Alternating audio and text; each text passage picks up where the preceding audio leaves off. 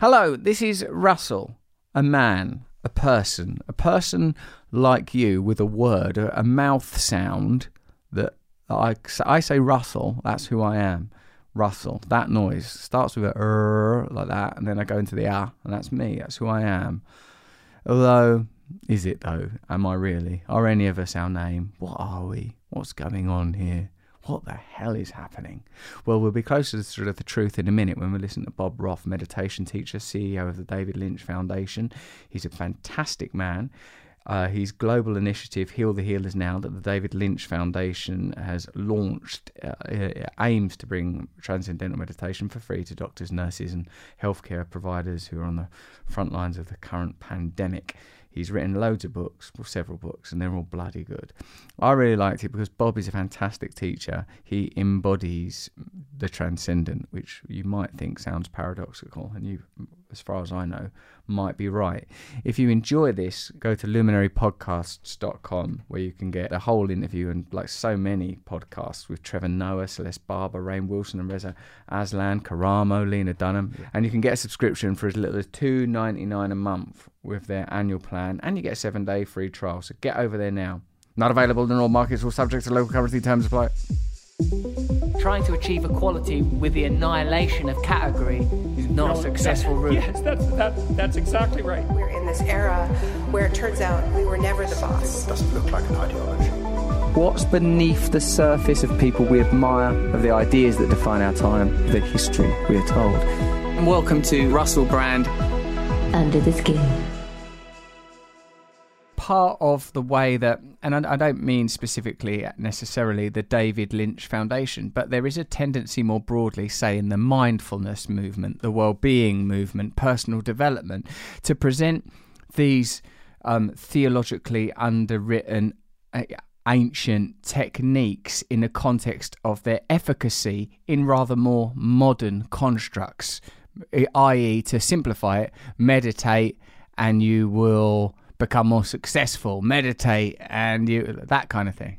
That I don't like. I mean, well, I can't say I don't like. The fact of the matter is, uh, transcendental meditation goes back over 5,000 years. It's been available and, and lost and available and lost. And it always has to, meditation always has to be taught in the language of the time, uh, in the vocabulary of the time, and the need of the time. Otherwise, it becomes obscure and uh, irrelevant. So, the beautiful thing about real, accurate, true meditation is it has there's no division between spirituality and consciousness between mental clarity between physical health between self-awareness. It's one continuum. There's not a there's not a barrier between the mind and the body and the heart and spiritual aspirations. They're all connected. So if you have a meditation practice that addresses one thing it's going to address all things simultaneously that said, if you have a meditation practice, going to say you do this mindfulness thing, and then you're going to be you're going to be more cutthroat in the marketplace. Well, I question the validity of that particular type of meditation that would be so selective. Uh, not, it's not holistic. You pull one leg on a on a chair, and all the other legs come. If you start to meditate and transcend for the purpose of um, maybe you have high blood pressure, you have migraine headaches. Well, you're also going to wake up the the prefrontal cortex which is your the part of the brain that is associated with your sense of self your spiritual self. So it's all one thing. Yeah right i see you dispute that there are all these divisions and and you think just just by teaching people to meditate they will dis- discover organically uh, yeah, I mean, Maharishi Mahesh Yogi, who introduced TM, said a person learning to start to learning to meditate because they have high blood pressure is just a back door to enlightenment. Everything is going to come, all the benefits will come. So whatever the reason is, it's hard to talk to a person about enlightenment if they have migraine headaches. So they learn to transcend their headaches go and at the same time all the other qualities of the brain all the other qualities of the heart all the qualities of emotion also unfold and flourish at the same time. Why why do you think that is? Why does meditation change people?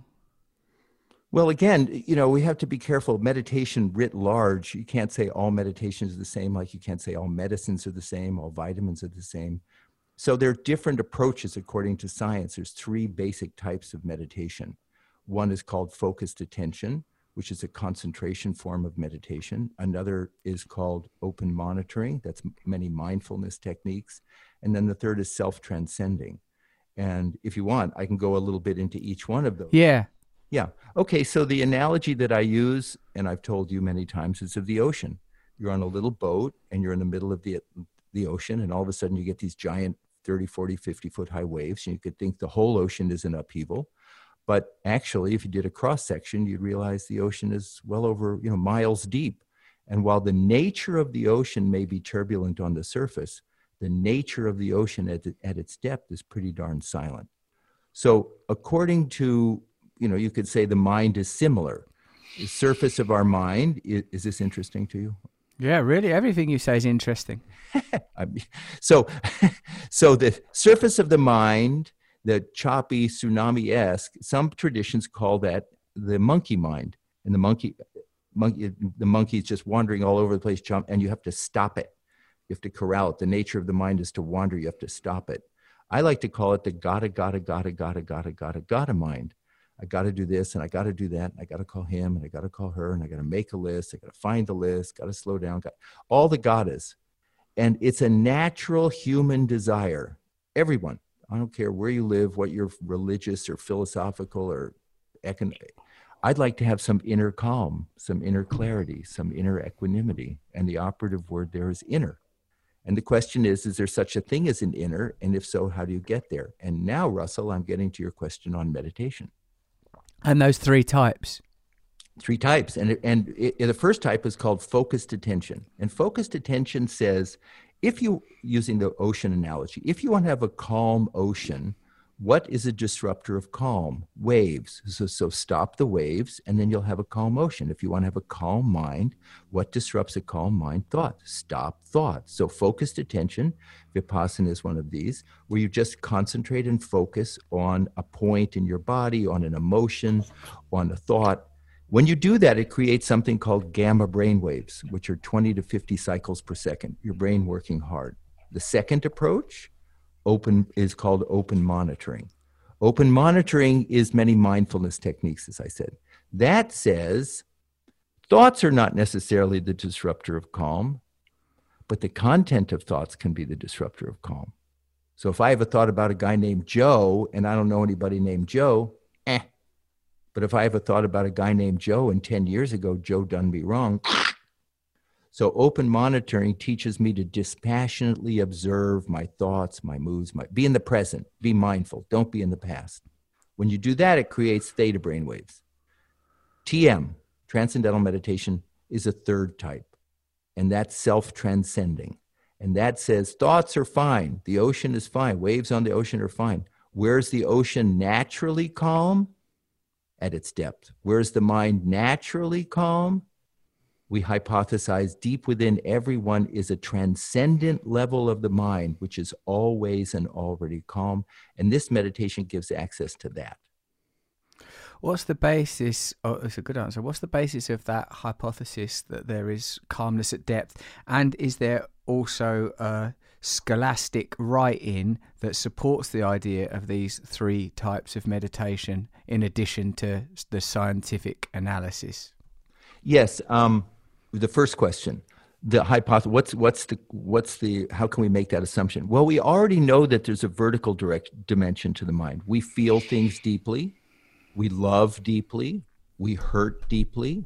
You have an intuition. Russell someone comes to you and they want to pitch a, uh, an, a television idea and it makes perfectly good sense on the surface.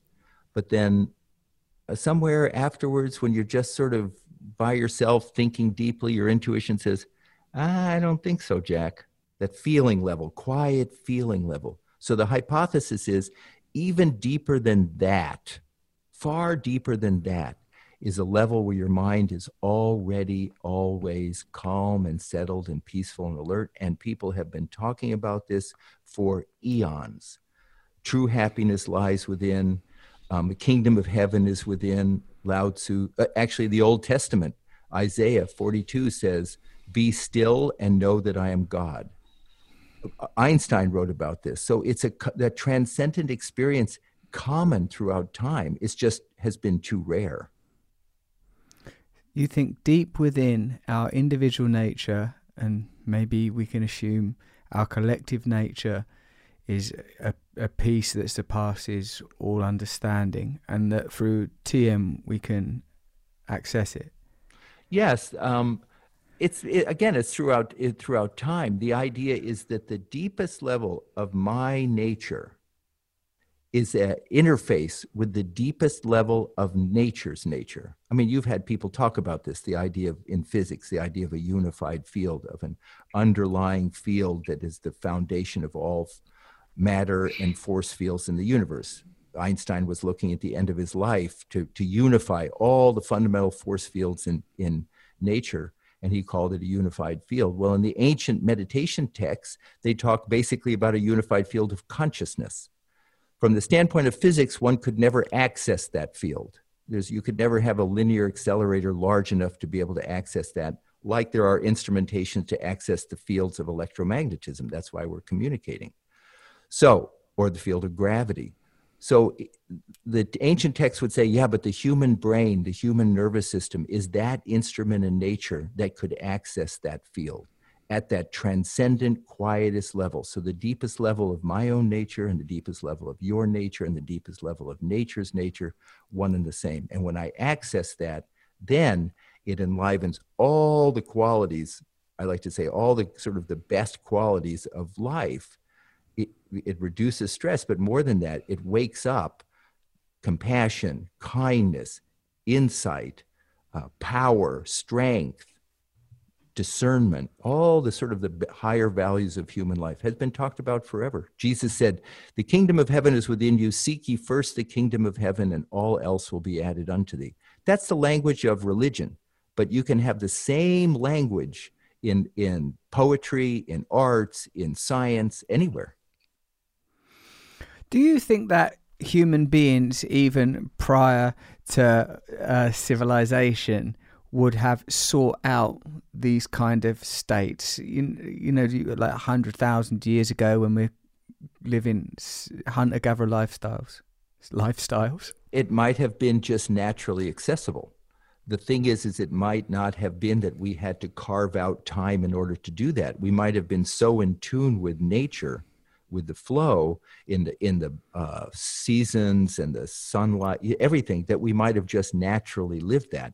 There is and you and i have talked about this in the in the bhagavad gita and also the um, which is a vedic text and also even in the hopi indians where they talk about four ages kali yuga is the dark age all the way up to the this is just philosophical, but then you have the Sat Yuga, which is the golden age. And they say there have been times in society where naturally human beings lived in sort of in accordance with the laws of nature. And we're now in Kali Yuga. And that would be like the full sunshine of the day, like noonday sun. Surprise, we, we would be, according to the text, in Kali Yuga, which is a dark time where the light has to come from inside and not outside. And I think that's why there's so much interest now in meditation because people are looking for stability, they're looking for something true, and they're not finding it in the outside world, so it's driving them inside.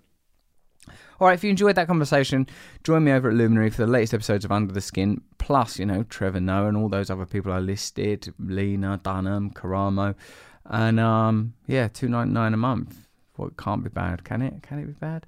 Go to luminarypodcast.com to start your free trial. Check it out, see if you like it. See you over there.